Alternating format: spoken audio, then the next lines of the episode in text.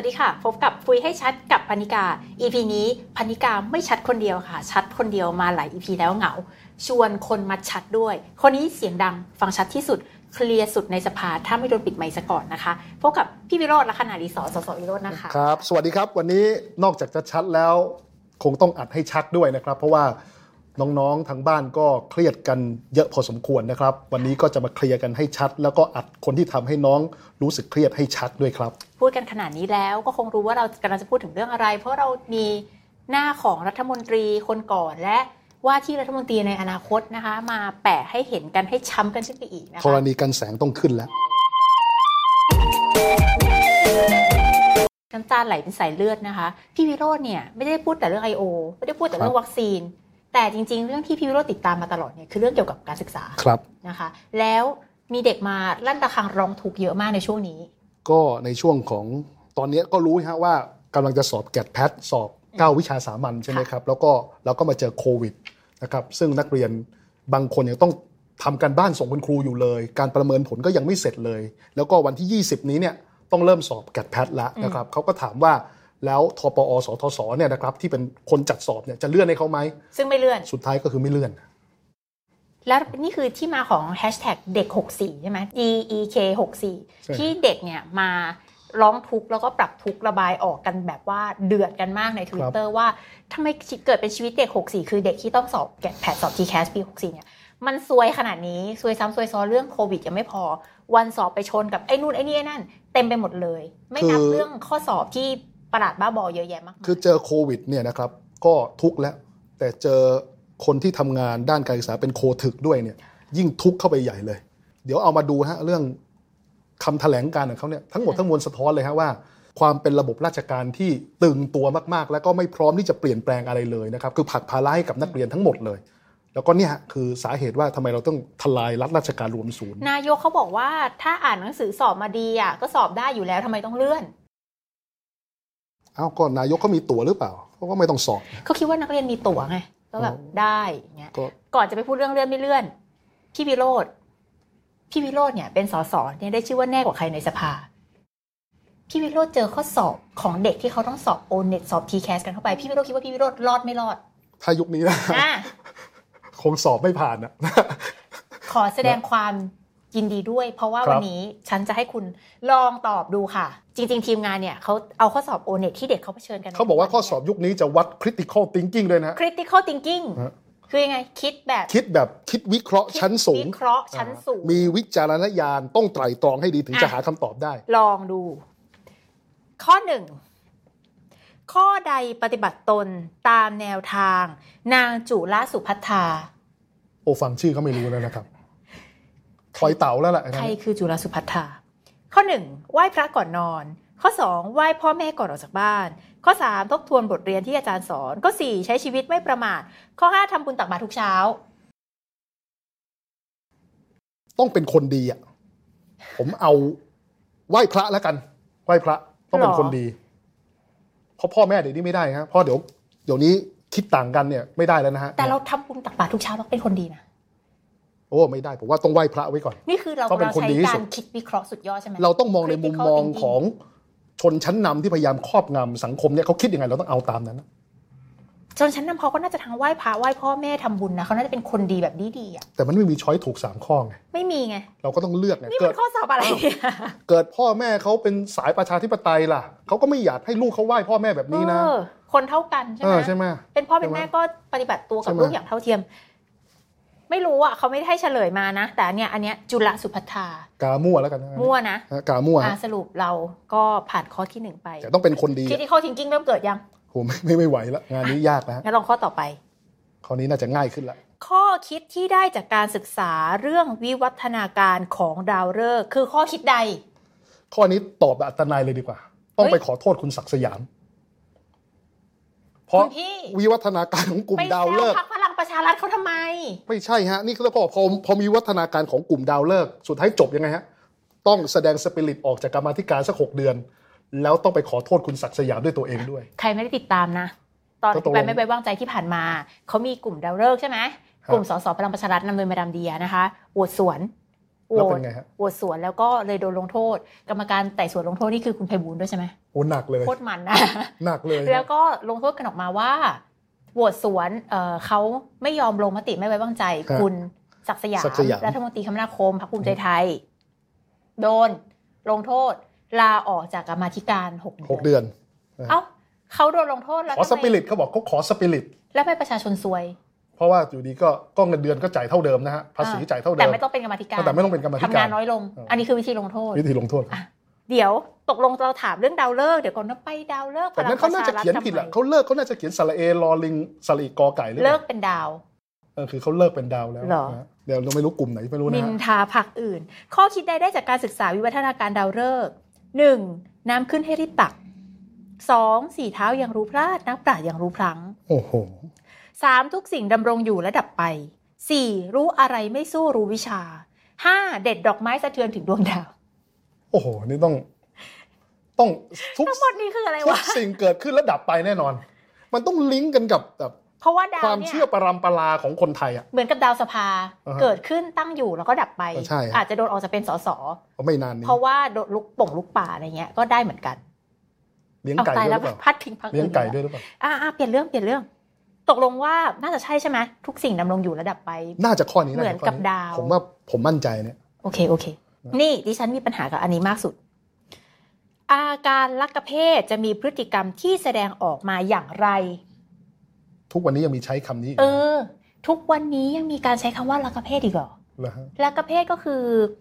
คนที่มีความหลากหลายทางเพศใช่ไหม สมัยก่อนเขาเขาด่าตุ๊ดกระเทยทอมดี้เนี่ยเขาด่าว่าพวกลักเพศใช่ไหมพี่วิโรจน์พี่วิโรจน์ยังทันที่มีแชร์เป็นคำนี้ในลักษณะเหยียดด้วยซ้ำไปเหยียดคือเป็นถูกคำต้องแง่ลบมาก แต่สิ่งนี้อยู่ในข้อสอบ อะ และอาการลักเพศจะมีพฤติกรรมที่แสดงออกอย่างไรมี choice อะไรบ้างหนึ่งสะสมชุดชั้นในเพศตรงข้ามอืมสองแต่งกายเรียนแบบเพศตรงข้ามอืมสามรักกับเพศเดียวกันสี่โชว์อวัยวะเพศห้าแอบดูเพื่อนต่างเพศในห้องน้ำผมว่าคนออกข้อสอบนี้ต้องมีปัญหาแล้วล่ะผมว่านะผมไม่รู้จะตอบยังไงอะเป็นผมผมจะยอมเสียคะแนนอะผมเขียนด่าคนออกข้อสอบอะเออได้ไหม คือถ้าจะคุณจะพูดถึงอะไรเรื่องเกี่ยวกับทางเพศสักอย่างตอนเนี้ยสิ่งที่คุณควรจะสอนเด็กก็คือ การเรียนรู้เรื่องคอนเซนต์ถูกไหมเรื่องการรู้ล่วงละเมิดทางเพศถูกต้องและการปฏิบัติกับทุกเพศ และคนที่มีความหลากหลายทางเพศอย่างเท่าเทียมกัน แล้วก็การเคารพในความแตกต่างหใช่ลากไหมหลายแล้วข้อสอบนะครับนี้มันวัดอะไรนะสรุป วัดว่าคุณเชื่อตามคำสั่งคำสอนของของคนออกข้อสอบหรือเปล่า ที่พยายามมองว่าโลกใบนี้มีแค่สองเพศเท่านั้นอืม เนี่ยเขาคิดอย่างเงี้ยคืออย่างเงี้ยมันก็ชัดเลยว่าคนออกข้อสอบเนี่ยยังมีความคิดhomophobia อยู่คือ คือเป็นคนที่เกลียดคนรักเพศเดียวกันเป็นไปถูกะได้ใช่ไหมมีแนวคิดอคติแบบนั้นอยู่ไม่งั้นจะไม่ใช้คำว่าลักเพศแล้วก็แบ่งแยกคนในสังคมอืมนะครับ ถ้าไม่ใช่ชายไม่ใช่หญิง คุณคือพวกอีกพวกหนึ่งอ่าเอเลี่ยนอะพูดง่ายๆนะอะเอาอีกสักข้อหนึ่งนะ ข้อสุดท้ายแล้วข้อนี้นี่ขึ้นแล้วนะ ขึ้นเลยนะ ตอนหนึ่งของภาพยนตร์เรื่องชีวิตลูกทะเล เอกและปทุมยืนอยู่นอกบ้าน จินตนาการนะชีวิตลูกทะเลอกนะและปทุมชีวิตลูกทะเล ยืนอยู่หน้าบ้าน ทั้งคู่รู้ว่าอีกไม่นานจะมีพายุ แต่เอกต้องออกทะเลอืมเอกธนาธรปะไม่น่าใช่ไม่น่าใช่เขาทั้งคู่อาจต้องจากกันระยะหนึ่ง ถามว่าปทุมควรแต่งกายอย่างไร อ๋อ นี่คืออยู่ในทะเลนี่ต้องบังคับการแต่งกายด้วย ใช่ เป็นลูกทะเล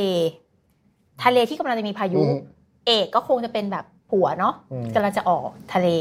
ปทุมปทุมอืมซึ่งเป็นเมียเนี่ยครับต้องแต่งตัวยังไง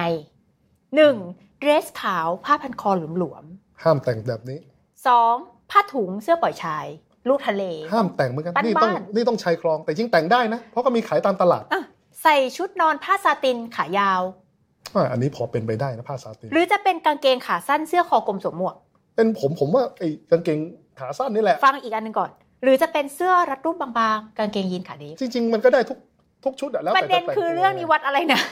คือเนี่ยก็เป็นข้อสอบนี้มันวัดอะไร วัดทัศนคติว่า คุณต้องคิดว่าคนที่เป็นชาวประมง เป็นลูกทะเลนี่ต้องแต่งตัวยังไงเขาใส่ชุดนอนผ้าสตินไม่ได้เพราะเขาน่าจะต้องจนเหรอ เนี่ยคือคืสิ่งอยังไงที่นะที่ที่ผมว่าคนที่กลุ่มอนุรักษ์นิยมเนี่ยชอบชอบสร้างภาพว่าคนจนเนี่ย กินของในห้างไม่ได้นะ เหมือนที่บอกว่าเออเป็นแกนนำผู้ชุมนุมประท้วงแล้ว ใส่เสื้กิอนกุ้อังนเดอร์เผาอาร์ไม่เมอได้ร์ไม่ได้ กินกุ้งเผาไม่ได้ไม่ได้ ไปเดินห้างไม่ได้เออทำไมอะใส่แว่นเลแบนไม่ได้เออออย่างเงี้ยทำไมต้องจนอะทำไมเห็นคนเขาใส่ทองแล้วนั่นทำไมมันมันมันมันมันก็อย่างที่เขาว่าไงทองใส่ที่คอเราแต่ว่าเพิ่มเป็นหนักหัวคนอื่เอนอมันผะอืดผะอมหรือไงผมไม่เข้าใจคือ จะเห็นคนจนเก็บเงินได้นี่ลำบาก เห็นชาวนาเขาซื้อทองได้นี่ไม่ได้เลยเหรอฮะแล้วเนี่ยคือเขาสอบ หมายความว่าอะไร คุณคิดแบบนี้ถ้าคุณจะคิดอยู่คนเดียว ก็เป็นเรื่องของคุณที่คุณจะคิดอืมประเด็นก็คือ ความคิดแบบนี้มันกลายเป็นความคิดที่เอามาตัดสินคน แล้วมันเป็นการตัดสินที่สำคัญ คือคุณจะได้เข้าไปศึกษาต่อ มีอนาคตที่จะเป็นอย่างไรอะมันก็ขึ้นอยู่กับคะแนนสอบใช่ไหมพี่แล้วมีถูกมีผิดด้วยนะเออไอ้คิดแบบนี้ผิดคิดแบบนี้ถูก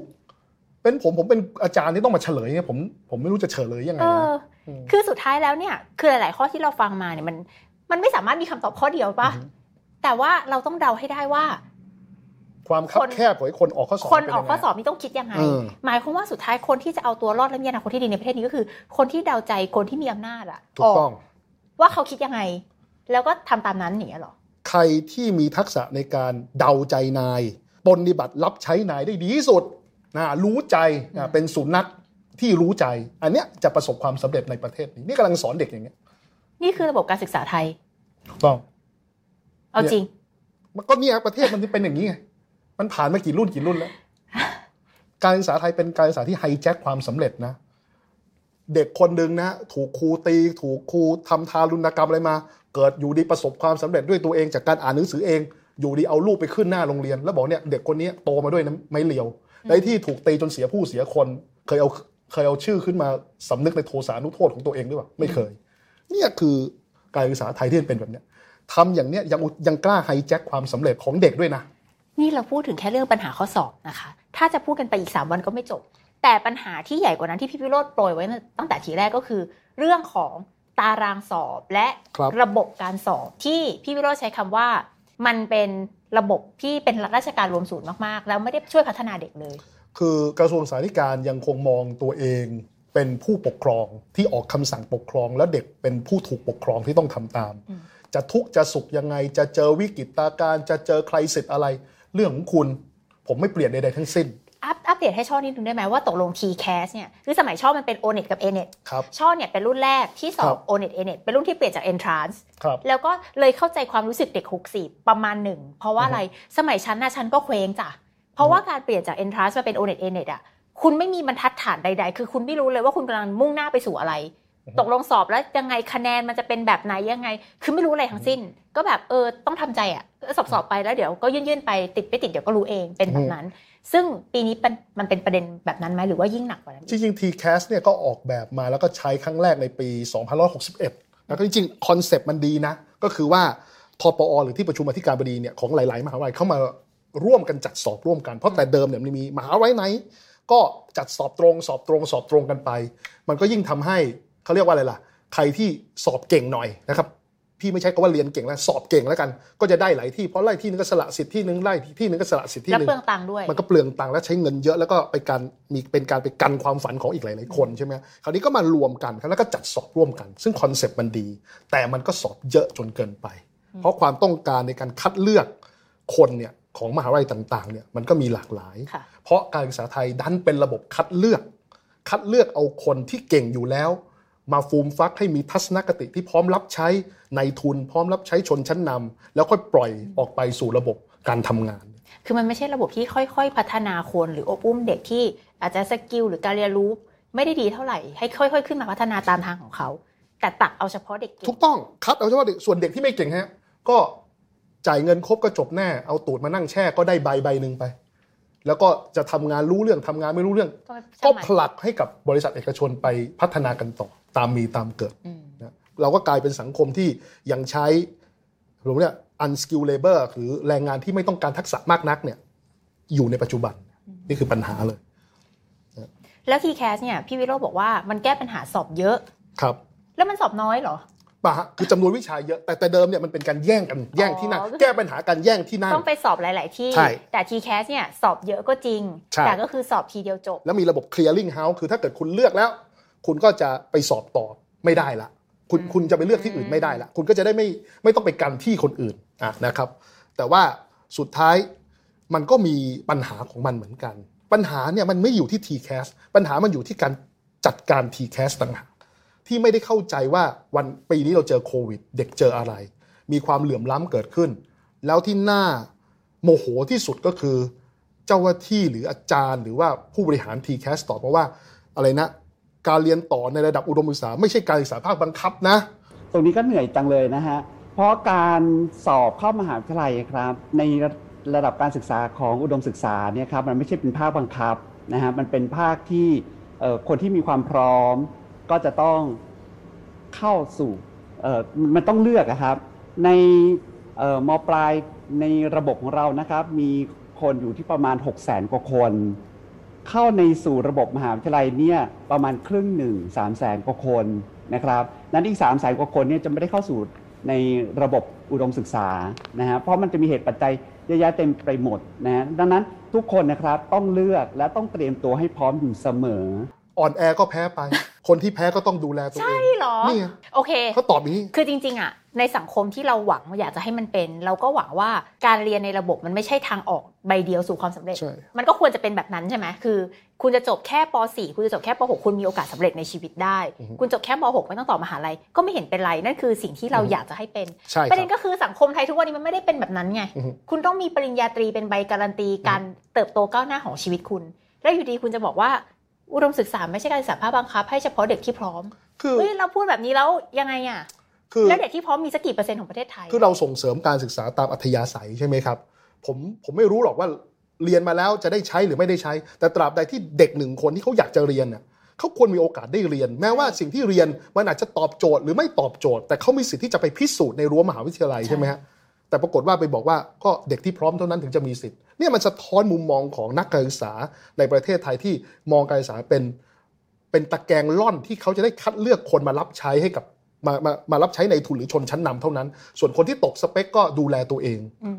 ก็ล่อนเล่ไป คุณอยากคุณพอคุณพอจะมีเงินส่งเสียตัวเอง คุณก็เอาเงินจ่ายจ่ายจ่ายจ่ายจ่ายมา จ่ายแล้วก็ได้ใบมา จริง ๆ มันเป็นมาตั้งแต่สมัยประถมมัธยมแล้วไล่มาเรื่อยจนถึงมหาวิทยาลัยแล้ว เนี่ยประเทศเราถึงเป็นอย่างนี้ที่ว่ามีปัญหากันมากเรื่อง TCAS ที่ไม่มีการเลื่อนเนี่ย ตกลงที่เด็กเขาเรียกร้องให้เลื่อนเนี่ยมันไม่ใช่แค่โควิดอย่างเดียวถูกไหมคะแต่มันตรงกับอีกหลาย ๆ วันที่มันสำคัญกับชีวิตเขาไม่ว่าจะเป็นวันเลือกตั้งท้องถิ่นรรวมถึงเรื่องเกณฑ์ทหารด้วย เลือกตั้งท้องถิ่นเขาตกลงก็เลื่อนนะยี่สิบแปดเขาเว้นเลื่อนให้วันหนึ่งเลื่อนให้วันหนึ่งแต่นี่ฮะแต่ถ้าติดเกณฑ์ทหารเขาให้รีบเอาเอกสารมาบอกเขาบอกเขาเขาจะช่วยเหลือให้ อะไรก็ตามที่ไปพัวพันกับทหาร เคลียร์ได้ยินดี ทั้งทปอสทสสพทกสพทกระทรวงสาธารณสุข ยินดีแบบเดี๋ยวแก้ปัญหาให้ กลัวมาก แต่แต่ประเด็นก็คือ คุณก็ต้องไปทำเองเป็นรายบุคคลอยู่ดี ใช่ ไม่ได้มีแก้การแก้ปัญหาเชิงระบบใดๆ ถูกต้อง ก็คือถ้าคุณติดคุณก็ต้องไปยื่นเป็นรายบุคคลไป ซึ่งก็เป็นภาระอีก ถูกต้องครับ ประเด็นก็คือถ้าเกี่ยวกับทหารนี่คือเคลียร์ได้หมดเลย แต่ก็ยังไม่ได้บอกนะว่าจะแก้ปัญหายังไง แต่เขาบอกเดี๋ยวเขาจะพยายามแก้ปัญหาให้นะแต่เห็นไหมพอประเทศนี้ใครใครใหญ่ฮะเนี่ยพอมีสีเขียวหน่อยโอ้โหเนี่ยใหญ่เพราะ สี่สี่ห้าสถาบันที่แถลงการร่วมกันวันที่เจ็ดนี่ยินดีหลีกทางให้เลยเคลียร์ได้หมดอ่ายินดีที่จะแก้ปัญหาให้ทุกอย่าง ขอให้ติดการเกณฑ์ทหาร แต่ติดอย่างอื่นฮะติดจะส่งข้อสอบส่งการบ้านคุณครูที่ยังสั่งงานกันอยู่ ไม่สนใจไม่แคร์ซึ่งจริงๆ เป็นเรื่องที่กระทบชีวิตเด็กมากนะ คือจริงๆอะไม่ใช่แค่เด็กที่สอบ TCAS ปีนี้อะเด็กที่เรียนปกติอะยังแทบแย่เลยใช่ไหมเพราะมันมีปัญหาเรื่องการเวลาเรียนมันไม่พอเยอะมาก คือคุณก็รู้กันอยู่แล้วว่า อะไรล่ะ โควิดที่มันเกิดขึ้นแล้วเด็กไปโรงเรียนไม่ได้เนี่ยนะครับ แล้วบอกให้แต่ละโรงเรียนไปเรียนออนไลน์กันเอง ซึ่งนี่แย่ที่สุดแล้วนะคือการเป็นการผลักให้โรงเรียนเนี่ยแต่โรงเรียนไปทำการสอนออนไลน์กันเอง โรงเรียนที่พร้อมก็ทำได้ โรงเรียนที่ไม่พร้อม สุดท้ายคือสอนตามมีตามเกิด บางที่นี่แทบจะไม่ได้สอนเลยเด็กมันหยุดไปเฉยๆเลยอะคุณก็รู้ที่ภาพที่บอกเด็กต้องมานั่ง เรียนออนไลน์กลางร่มกลางอะไรกันอย่างเงี้ยคุณก็รู้ โรงเรียนบ้านห่างทางไกลที่เขาไม่มีอินเทอร์เน็ตเพราะที่บ้านมันไม่มีสัญญาณ มี iPad ของหนูใช่ไหมคะ แล้วก็มีโต๊ะที่พ่อ ก็คือหนูจะหาสัญญาณ หาว่าที่ที่ไหนมันมีสัญญาณ ซึ่งก็คือเขาหลังบ้านหนู คุณก็รู้ แต่ปรากฏว่าอะไรฮะ เลขาสพทไปเยี่ยมโรงเรียนสตรีวิทย์ครับ แล้วบอกว่าการสอนออนไลน์พร้อม ก็สตรีวิทย์อะค่ะ แต่คุณไม่ไปดูโรงเรียนขนาดเล็กขนาดย่อมอะเขาเป็นยังไงอะแล้วสุดท้าย คุณก็ กระทรวงสาธารณสุขแปลกชอบใช้ระบบกระดาษ A4 ออกบอกว่าออกประกาศคำสั่งมานะ ให้โรงเรียนทุกโรงเรียนให้ความร่วมมือในการขยับปฏิทินสอบแต่คุณไปดูหน้างานไหมโรงเรียนไหนเขาทาโรงเรียนไหนเขาไม่ทำหลายโรงเรียนผมยืนยัน ในปลายเดือนกุมภาเดือนมีนาเนี้ยเด็กยังต้องส่งการบ้านส่งรายงานกันอยู่เลย แล้ววันที่ 20เนี่ยต้องมาสอบไอ้แกดแพทแล้วเนี่ยแล้วประเด็นเนี่ยเด็กไทยเนี่ยเป็นเด็กที่มีสถิติโลกออกมาแล้วว่า การบ้านเยอะเรียนหนักอันดับต้นๆของโลกนะอือฮึทั้งที่ผลสัมฤทธิ์ทางการศึกษาห่วยนะอันนี้พูดถูกตต้องรงๆ เด็กสิงคโปร์เด็กเวียดนามเรียนหนักแต่ยังผลสัมฤทธิ์ทางการศึกษาดี แล้วทีนี้ปีโควิดเนี่ยความเครียดของเด็กเพิ่มขึ้นไหมพี่พี่วิโรจน์เนี่ยน่าจะมีเด็กมามาครับปรับทุกข์ด้วยเยอะ เราสัมผัสขึ้นเลยไหมคะว่า ปีนี้เด็กเครียดขึ้นมากเรื่องภาระงาน ภาระการบ้านภาระการเรียนที่มันเจอปัญหาเรื่องโควิดทำให้เวลาเรียนน้อยลงคือเอาง่ายๆฮะพอสอนออนไลน์เนี่ยคุณครูสอนยากครับเพราะคุณครูมอง ไม่เข้าใจว่าการสอนออนไลน์เนี่ยมันไม่ใช่การประชุมออนไลน์อืมเขาก็จะเอาพวก Google Meet บ้าง Zoom บ้าง แล้วก็มาใช้สอนเด็ก แต่นั่นคือแพลตฟอร์มที่ใช้สำหรับ teleconference ใช่ไม่ใช่การสอน พอสุดท้ายสอนกันไม่รู้เรื่องกว่าจะครบ 50นาทีกว่าจะครบ ผมไปดูหน้างานจริงว่า15ถึง20นาที สุดท้ายครูเอาเวลาที่เหลืออีก30นาทีทำไงฮะสั่งงาน สั่งกันบ้านสั่งงานสั่งงาน เด็กทำไงฮะ เด็กก็รู้บ้างไม่รู้บ้าง ไม่รู้ทำไงฮะ ก็ต้องลอกเพื่อนกันไป หรือบางคนก็ไม่ทำล่าสุดที่เห็นโรงเรียนอาชีวะเห็นไหมพอไม่เข้าเรียนออนไลน์ นอนราบกับพื้นครูตีอย่างกระโบยลงทัน ซึ่งเขาเลิกกันไปแล้วเนี่ยก็มีการตั้งกรรมการสอบกันไปแล้วเอาตามกฎกระทรวงก็ทำไม่ได้ไม่ใช่เหรอทำไม่ได้ไอ้นี่ไม่ได้ตีอย่างนี้นะไม่ได้ตีแนวโบยแนวนี้นะนี่เด็กนอนราบกับพื้นโบยโอ้โหเหมือนโบยเหมือนเปาบุญจิ้นอะ อย่างเงี้ย ตีอย่างเงี้ย ซึ่งผมผมแปลกใจมากก็เด็กมันไม่รู้เรื่องอะ เด็กเรียนไม่ทันอะ จะให้ทำยังไงอะ เด็กก็มีภาระทางบ้านอะ คือคุณไม่เข้าใจเด็กเลย แล้วที่สำคัญที่สุดคือ พอเรียนออนไลน์แบบนี้ต้องทำกันบ้านแบบนี้ ผมบ้านมีตังค์พี่มีตังค์ทำไงฮะกระทรวงสาธารณสุขรู้ไหมว่ามีครูแอบไปติวนักเรียนเก็บเงินไอ้คนมีสตางค์ก็อืมเหลื่อมล้ำเพิ่มขึ้นเลยไหมก็ไปจ้างครู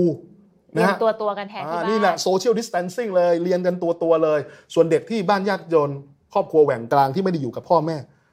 คนที่แพ้ก็ต้องดูแลตัวเอง อันนี้เป็น concept การศึกษาไทยเนาะคือเด็กที่พร้อมก็รอด ส่วนเด็กถูกต้ที่องไม่พร้อมก็คือดูแลตัวเอง แต่มันจะถ่างกว่านี้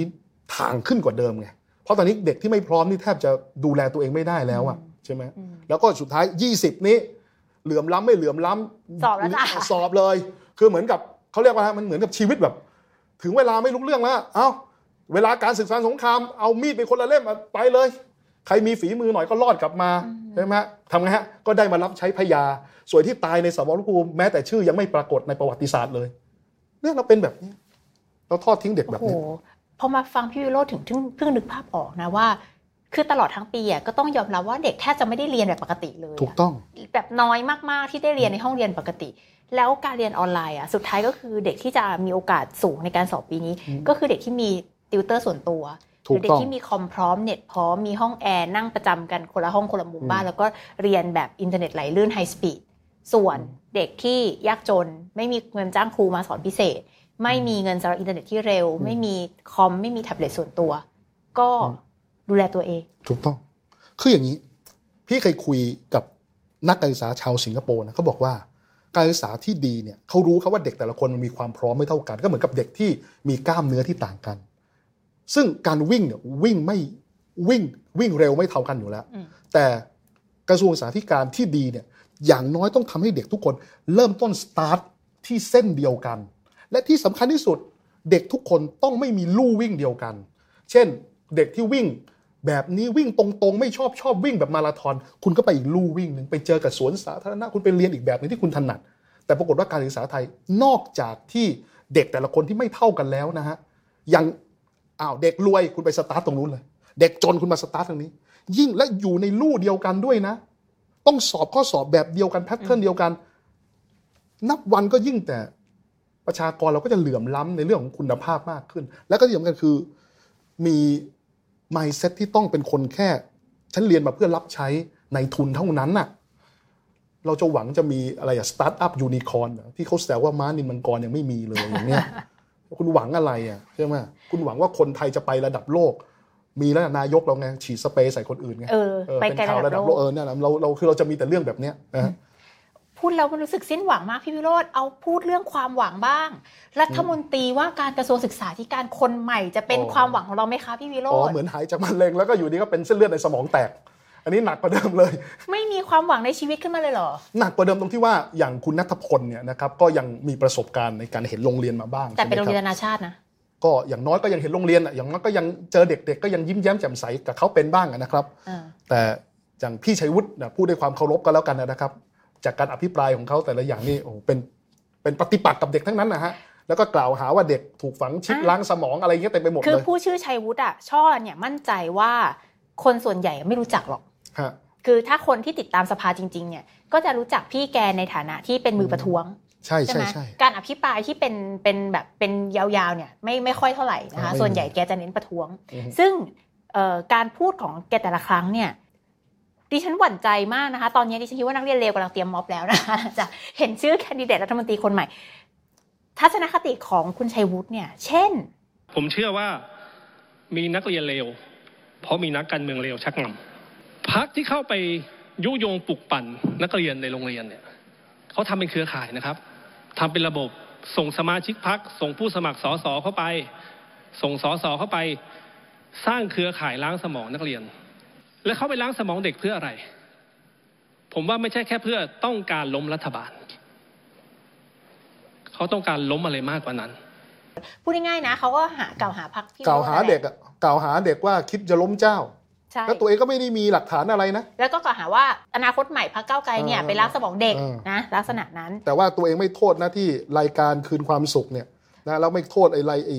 หนังสือเรียนของเขาว่านะฮะไอ้ประวัติศาสตร์ชาติไทยเนี่ยชอบอะเอ่ออะไรนะหน้าที่พลเมืองอะไรเนี่ยไอ้เนี่ยล้างสมองของจริงนี่ไงอะไรนะหน้าที่สิบประการเลยจำจำได้ไหมสมัยอืมคอสชอะที่แบบว่าอืมเด็กต้องมีมีอะไรนะสิบอย่าง อะอะไอ้คราวนี้คือหน้าที่พลเมืองก็ไปสอนเด็กอ่าถูกไหมมีแต่หน้าที่นักเรียนผมถามว่าโรงเรียนเคยพูดถึงว่าสิทธินักเรียนไหมไม่เคยมีใช่มีแต่พูดว่าเด็กต้องมีหน้าที่อะไร เด็กอะต้แล้องวไปสิทธิคืออะไร เด็กต้องไป Google ไปเสิร์ชหาเอาเองว่ากฎกระทรวงเนี่ยเขาให้อืมสิทธิเด็กทำอะไร และไม่ให้สิทธิครูทำอะไรบ้างใช่ไหมเออยังไม่พอคุณพี่ชัยวุฒินะคะยังมีโค้ดเด็ดอีกค่ะ บอกว่า เด็กเนี่ยไม่มีความรู้ความเข้าใจ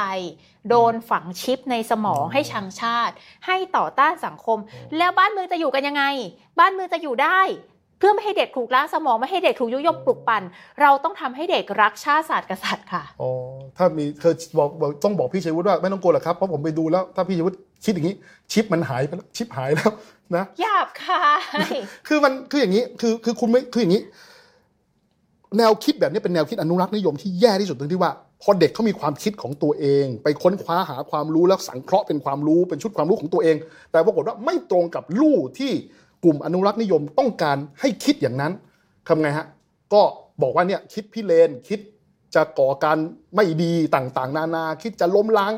ที่สำคัญก็คือคิดว่ามีคนไปยุยงปลุกถูกปั่นต้อง คืออย่างแรกที่สุดก็คือคุณดูถูกไปแล้วว่า เด็กคิดเองไม่ได้ถูกต้องนะฮะ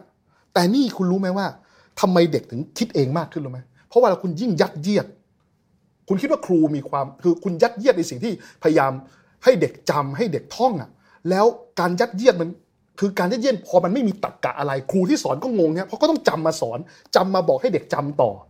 พอครูเครียดครับไม่รู้จะสอนยังไงไอ้หน้าที่พลเมืองประวัติศาสตร์ชาติไทยที่ถูกอะไรนะ lock spec กันมาแบบนี้ ครูขี้เกียจสอนทำไงฮะ ไปทำรายงานกันมาอ๋อเอาละฮะ แล้วเด็กยุคนี้พอทำรายงานทำไงฮะ search จ้าก็ search ก็ Google ฮะแล้วก็ไปเห็นเจอชุดความสมศักดิ์เจียมรู้จ้ะที่หลากหลาย เจอหนังสือฟ้าเดียวกัน แล้วก็ไปรับเขาไม่ได้ไง ผมผมสนับสนุนให้สอนแบบยัดเยียดต่อไปอ๋อให้ครูจะได้เปิดโอกาสให้เด็กไปทำรายงาน จะได้เปิด ให้เปิดกว้างรับชุดความรู้ที่หลากหลาย ต่อไปเด็กทำรายงานปุ๊บเด็กก็เริ่มจากการฟังคลับเฮาส์อาจารย์ประวินใช่ไหมแล้วที่สำคัญที่สุดเด็กเขาก็ฉลาดครับเขารู้ว่าเขียนเนี่ยก็เหมือนข้อสอบอะไอ้เขียนแบบนี้จะได้คะแนน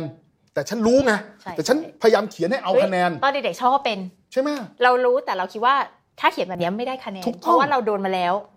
แต่เราสิ่งที่ฉันเรารู้รู้ว่าครูอยากเห็นอะไร ใช่ แล้วสิ่งที่รู้ฉันเก็บไว้ในใจ ก็มาจากความยัดเยียดนี้ ดังนั้นยัดเยียดต่อไปนะฮะแล้วเด็กก็จะ ค้นหาความรู้ไหมเพราะครูคือการสอนแบบเน้นความเข้าใจมันง่าย เพราะครูก็ตั้งคำถาม และให้เด็กคิดถูกไหมแล้วสอนต่อจากคำตอบที่มา แต่ถ้าเกิดมีวิชายัดเยียดแบบนี้ ครูก็ต้องจำแล้วถ่ายทอดไอ้ความจำนั้นต่อจริงไหมมันเหมือนกับกำลังภายในจีนอะสุดท้ายวันนี้มันไม่เหลือกำลังภายในอะไรแล้ว เพราะมันต้องจำแล้วบอกต่อๆกันมาใช่ไหมมันไม่มีความเข้าใจ สุดท้าย แต่ยุคนั้นที่มันหายเพราะว่ามันไม่มี Google ยุคนี้ใช่พอ Google ปุ๊บเจอแหล่งข้อมูลจที่หริลางกๆยุหคลายเนี้ยเลยต่อให้ครูสอนยังไงเด็กก็ Google ถูกต้องใช่ไหมเพราะเด็กเขาก็โลกมันอยู่ในมือถืออะเขาอือฮึอยากรู้อะไรเขาก็ search ต่อให้ครูพูดมาอีกแบบแบบหนึ่งเขาก็เช็คแล้วที่ครูพูดเนี่ยจริงหรือเปล่ามากน้อยแค่ไหนยังไงใช่ไหมมันถูกมันไม่ต้องมีทางที่จะปิดแผ่นฟ้าด้วยฝ่ามือใช่ไหมดังนั้นเนี่ยถ้าเกิดคุณพี่ชัยวุฒิเดี๋ยวผมแนะนำเรียกคุณพี่แล้วกันนะฮะเนื่องจากเรียนวิทย์วจุฬาเนี่ยเป็นรุ่นพี่เอ้ารุ่นจริพี่งคุณเหรอ ถูกต้องฮะ อุ้ยผมเปิดเผยในผรายลิตการบุเลคยลากรมีคุณจริงๆเป็นภาพจริงๆเป็นเป็นความความเครียดของผมนะฮะเนี่ยผมก็ไม่นึกไม่ฝันเหมือนกันนะแต่ว่าผมบอกพี่เขาเลยนะปิดประเทศไปเลย ปิดอินเทอร์เน็ตไปเลย ปิด Facebook ไปเลยจะได้สบายใจเนาะอ่าแล้วเอาคัมภีร์ใบลานมาเรียน อย่างเนี้ยคุณถึงจะล็อกสเปคล้างสมองเด็กได้ นี่คือคือคุณบอกคุณบอกใครคนอื่นไปล้างสมองไม่ใช่เลย ล้างอะดีเด็กจะได้โล่งๆแล้วก็เปิดรับสิ่งใหม่ แต่คุณอย่างนี้คุณเรียกว่าคุณอย่างเงี้ยสิ่งที่คุณทำคือล็อกสมองอืม นะยิ่งคุณเป็นล็อกสมองมาก คุณคิดว่าเด็กยุคนี้จะยอมให้คุณล็อกเหรอไม่ม่ยอมหรอก ใช่ไหมครับ คุณคุณให้เขาหาความรู้แล้วคุณป้อนชุดความรู้ที่หลากหลาย แล้วโดยที่คุณพยายามบอกเขาว่าอย่ามีอคติกับสิ่งที่รับรู้ แล้วคุณใช้ critical thinking หรือใช้วิจารณญาณ เพราะบางเรื่องที่คนสิงคโปร์มักจะสอนเด็กสิงคโปร์เสมอว่า right or wrong is hard to say มันแล้วแต่มิติที่มอง นี่คือคนทั่วโลกเขาสอนแบบนี้ แต่ประเทศไทยเราต้องกอขอคองอจอต้องมีข้อถูกหนึ่งข้อออืมซึ่งมันไม่ใช่อย่างนั้นแล้วในโลกใบนี้แล้ว มันมีหลายมิติที่ต้องมองแล้ว แต่เรายังสอนเด็กแบบนี้ ดังนั้นพี่ชัยวุฒิครับ เอาคัมภีร์ใบลานเลย จบ นอกจากการแนะนำให้ว่าที่รัฐมนตรีศึกษาคนใหม่เนี่ยเอาคัมภีร์ใบลานมาสอนเด็ก และปิดอินเทอร์เน็ต พี่วิโรจน์มีอะไรอยากจะฝากไปถึงเขาไหมคะเผื่อเขาจะเจอม็อบนักเรียนเลวในเร็วๆนี้ ว่าเขาต้องปรับตัวยังไง หรือเขาต้องเตรียมรับมือยังไง ในฐานะรัฐมนตรีว่าการกระทรวงศึกษาธิการ ซึ่งเป็นตำแหน่งที่เก้าอี้ร้อนที่สุดในคอรมอก็ว่าได้ ผมว่าแต่เดิมผมเคยบอกว่าคุณณัฏฐพลเนี่ยเป็นรัฐมนตรีกระทรวงศึกษาคนแรก และคนเดียวที่อาจจะถูกเด็กมาไล่คืออย่างนี้ธรรมเนียมของรัฐมนตรีว่าการกระทรวงศึกษาธิการถ้าเราตามประวัติจะถูกครูแต่งดำมาไล่อยู่แล้วเป็นเหมือนเกียรติยศเลย ใครไม่ถูกครูไล่นี่ลำบากเพราะครูก็มีความต้องการที่แตกต่างหลากหลายใช่ไหมครับ แต่ไม่เคยมีคนใดที่ถูกนักเรียนเนี่ยมาไล่ถึงกันถึงหน้ากระทรวง มีคุณนัทพลเป็นคนแรก ตอนนั้น ผมบอกว่าน่าจะเป็นคนแรกและคนเดียว ไม่อะเป็นแค่คนแรก แต่แต่ไม่ใช่ต้องมีคคนนสุดท้ายแต่ไม่ใช่คนสุดท้าย คิดว่าโดนอีกแน่ แต่ผมคิดอย่างนี้ครับว่าอย่างอย่างไรก็ตามเนี่ยในเรื่องสิ่งที่ผมยังอยากเขาฝากว่าที่รัฐมนตรีว่าการกระทรวงศึกษาแต่ผมไม่รู้ว่าคลิปนี้ออกไปอาจจะเด้งก็ได้นะอ่านะฮะหแต่ลังหรือว่าพอเราออกคลิปนี้ไปปุ๊บเขาจะเปลี่ยนใจเลยอ่าเขาจะเปลี่ยนใจก็ยังอยากให้ดูแลเรื่อง การศึกษาเนี่ยเราอย่าไปสนใจในเรื่องของหลักสูตร เราจะชอบอย่างเงี้ยเอา coding มาเอาหลักสูตร STEM มาเอาหุ่นยนต์มา วันนี้ปัญหาของของของการศึกษาไทยมันอยู่ที่อะไร มันอยู่ที่คุณภาพชีวิตของนักเรียนที่มันย่ำแย่มากๆ สภาพทุพโภชนาการ คุณภาพชีวิตแล้วก็การบูลลี่กันภายในโรงเรียน อาหารค่าอาหารเขาขึ้นแล้วตั้งหนึ่งบาทเพราะบาทเดียวบอกกดบาทเดียวก็เด้งเลยเนี่ยหนึ่งบาทสองบาทสามบาทครับคราวนี้เอาว่าง่ายๆฮะ ผมตั้งคำถามอย่างนั้นว่า ด้วยคุณภาพชีวิตของเด็กในปัจจุบันที่เป็นเป็นแบบเนี้ยโรงเรียนเต็มไปด้วยการบูลลี่เต็มไปด้วยอำนาจนิยมแบบนี้ ทุพโภชนาการแบบนี้ อยู่ดีเอาหลักสูตรฟินแลนด์มาเลยนะเอาหลักสูตรออสเตรเลียมาเลยเอาหลักสูตรญี่ปุ่นมาเลยนะภายใต้คุณภาพชีวิตและบริบทสวัสดิภาพเด็กที่เป็นอยู่ทุกวันเนี้ยเราเราคาดหวังผลสำเร็จทางการศึกษาที่ดีขึ้นได้ไหมไม่ได้เลย ดังนั้นเนี่ยวันนี้ มุมมองของนักการศึกษา โดยเฉพาะรัฐมนตรี จะต้องมองในเรื่องของคุณภาพชีวิต สวัสดิภาพของนักเรียน การปกป้องศักดิ์ศรีความเป็นมนุษย์ของนักเรียนให้มากกว่านี้ แต่ถ้าเกิดคุณละเลย งานนี้คุณจะเป็นรัฐมนตรีคนที่สองที่ถูกนักเรียนมาไล่ สุดท้ายพี่วิโรธอยู่ในกรรมาธิการศึกษาด้วยครับกรรมาธิการศึกษาธิการ ถ้าเราคาดหวังกับกระทรวงศึกษาธิการได้ยาก คือคาดคาดหวังอะไรไม่ได้เลย นอกจากการโดนม็อบมาไล่เนี่ยในฐานะกรรมาธิการศึกษาธิการ พี่วิโรธสามารถทำอะไรเพื่อเด็กไทยและเพื่อการศึกษาของไทยได้จริงๆก็คงต้องปกป้องตอนนี้ณวันนี้นะต้องปกป้องเรื่องของสิทธิเสรีภาพ และก็ศักดิ์ศรีความเป็นมนุษย์ของนักเรียนและครูด้วยนะ ครูบางท่านที่ปกป้องนักเรียนก็ถูกบูลลี่จากอำนาจนิยมด้วยเหมือนกัน ถูกกันแกล้งด้วยเหมือนกันก็ต้องปกป้องคุณครูที่มีความทุ่มเทในการปกป้องนักเรียนทุ่มเทในการสอนนะครับ และที่สำคัญที่สุดก็คือเรื่องของคุณภาพชีวิต เรื่องของ อาหารกลางวันที่ตอนนี้กำลังตามอยู่นะว่าไอ้ที่เพิ่มมันหนึ่งบาทเขาบอกมันไม่ใช่หนึ่งบาทนะ จริงๆแล้วเป็น 3 บาทเนี่ยวันนี้ก็ยังไม่ได้คำตอบว่าเขาเล่นแร่แปรธาตุอย่างไรนะครับ ก็กำลังติดตามเรื่องนี้ว่า แล้วสุดท้ายแล้วการเพิ่มขึ้น 1 บาทเนี่ยนะครับ มันทำให้คุณภาพชีวิตหรือสภาพโภชนาการของเด็กดีขึ้นไหม ความปลอดภัยของนักเรียนเป็นยังไงทำไมผมถึง เราถึงเจอข่าวเด็กถูกไฟดูดตายทุกปีทำไมเราถึงเจอเด็กติดอยู่ในรถตู้แล้วเสียชีวิตแทบจะ เป็นระยะระยะไอ้เรื่องแบบนี้ถ้าประเทศที่พัฒนาแล้วเจอแบบนี้เขารับกันไม่ได้แล้ว แต่เราก็ปล่อยแบบเนี้ยเราไม่เคยมีงบในการ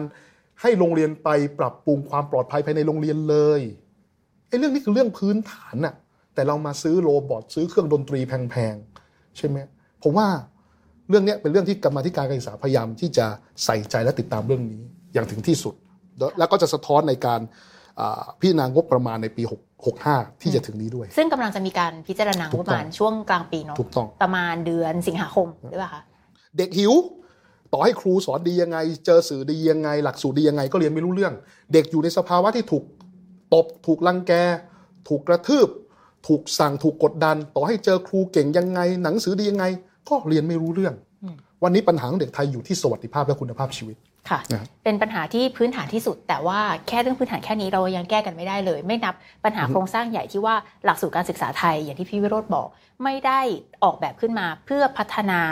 ชีวิตพัฒนาศักยภาพ ปลดปล่อยศักยภาพของเด็กของอนาคตของชาติ แต่เป็นระบบที่ถูกออกแบบมาเพื่อเกณฑ์ไพร่พลไปรับใช้มูลนายต้องเกณฑ์คนที่มีมีความสามารถและเชื่อฟังคำสั่งเข้าไปรับใช้ระบบ ใครใช้ไม่ได้ไปอยู่ท้ายเรือน นะใครที่พอใช้ได้ก็มาเป็นทนายหน้าหออ่ามาเป็นมามามามารับใช้ในเรือนอืมอันเนี้ยระบบแบบนี้ไม่สามารถพาประเทศไปข้างหน้าได้ เราพูดกันอาจจะฟังดูตลก ฟังดูแซวคนนู้นคนนี้ แต่สุดท้ายพูดจากใจก็คือ เราอยากเห็นอนาคตของชาติดีกว่านี้ถูกต้อง เราอยากเห็นอนาคตของลูกหลานเราได้อยู่ในระบบการศึกษาที่ดีกว่านี้ เราอยากเห็นศักยภาพของเด็กไทยที่ไม่ได้แพ้ประเทศไหนในโลกไปประกวดที่ไหนก็โอ้โหชนะได้เยอะแยะไปหมด อยากจะเห็นศักยภาพพวกนี้มันถูกปลดปล่อย แล้วมันเอามาพัฒนาประเทศของเราให้ได้ วันนี้มันมันไม่ใช่แค่ขีดความสามารถในการแข่งขันนะครับ แต่เราพูดถึงขีดความสามารถในการร่วมมือด้วยอย่างประเทศสิงคโปร์เขาจะเขาเขาจะเน้นทั้งขีดความสามารถในการแข่งขัน และขีดความสามารถในการร่วมมือเขาบอกว่าถ้าเด็กของเขา ถ้ามีความสามารถมากพอ เขาจะรู้ว่าเมื่อไหร่ควรแข่งขัน และเมื่อไหร่ควรร่วมมืออและถ้าเด็กของเขาไม่มีขีดความสามารถจริง ๆ ก็จะไม่มีประเทศไหนร่วมมือด้วย นี่คือเรื่องจริงแล้วประเทศเราถ้าเกิดเด็กเป็นอย่างเนี้ยอย่าลืมนะครับ ผมกับคุณชอบบ่นกันอย่างเงี้ยบ่นไปหนึ่งนาทีเด็กก็โตขึ้นหนึ่งนาทีบ่นไปหนึ่งปี เด็กก็โตขึ้นหนึ่งปี สุดท้ายเขาต้องกลายเป็นผู้ใหญ่ แล้วเขาจะสู้กับพลโลกอื่นได้อะและเนี่ยคือวิบากของการมีรัฐมนตรีแบบเนี้ยนะครับ ค่ะก็เป ลี่ยนรัฐมนตรีแล้ว ถึงแม้ว่าจะไม่ค่อยมีความหวังเท่าไหร่ว่าอะไรๆจะถูกแก้ไขให้ดีขึ้น แต่ว่าชีวิตของเราอยู่ได้ด้วยความหวังนะครับพูดไปตำหนิติเตียนท่านไปเนี่ยก็หวังว่าจะเอาไปปรับปรุงแก้ไขนะคะไม่ได้ปรับปรุงแก้ไขเรื่องที่พี่วิโรจน์บอกว่าให้ใช้ใบลานนะคะนั่นพูดเล่นนะคะครับปรับปรุงแก้ไขอยู่รับฟังว่าระบบการศึกษาของไทยเนี่ยมันมันป่วยหนักทั้งระบบ แต่ยังไงก็ขอให้ค่อยๆ แก้ไขไปได้ เป็นกำลังใจให้ละกันนะคะ แล้วก็เตือนด้วยละกันด้วยความหวังดีว่านักเรียนสมัยนี้ไม่เหมือนสมัยก่อนนะคะ เดี๋ยวจะดูหนุ่มขึ้นครับเพราะถูกถอนงอก อุ้ยนะฮะแรงจังชัดไปกว่านี้คงจะไม่ไหวอีกแล้วนะคะคุยให้ชัดกับพนิการ EP นี้ได้พี่วิโรธมาช่วยกันชัด ชัดแล้วก็ชัก เรื่องจริงตามที่โปรยไว้ตอนแรจะชักกเงียกนะคะเงียกแล้วนะแล้วเดี๋ยวรอดูว่ารัฐมนตรีชักหรือเปล่ารอบนี้นะคะ วันนี้ลาไปก่อนขอบคุณพี่วิโรธมากครับะขอบคุณครับขอบคุณครับสวัสดีใครคที่รับชอบ EP นี้อย่าลืมนะคะว่า subscribe ใน channel YouTube ของเราคณะก้าวหน้า มีอีกหลายตอนให้ทุกคนดูนะคะ แล้วก็กดกระดิ่งด้วย notification จะได้เตือนเวลาที่เราอัพคลิปใหม่นะคะ วันนี้ลาไปก่อนสวัสดีค่ะ ครับ สวัสดีครับ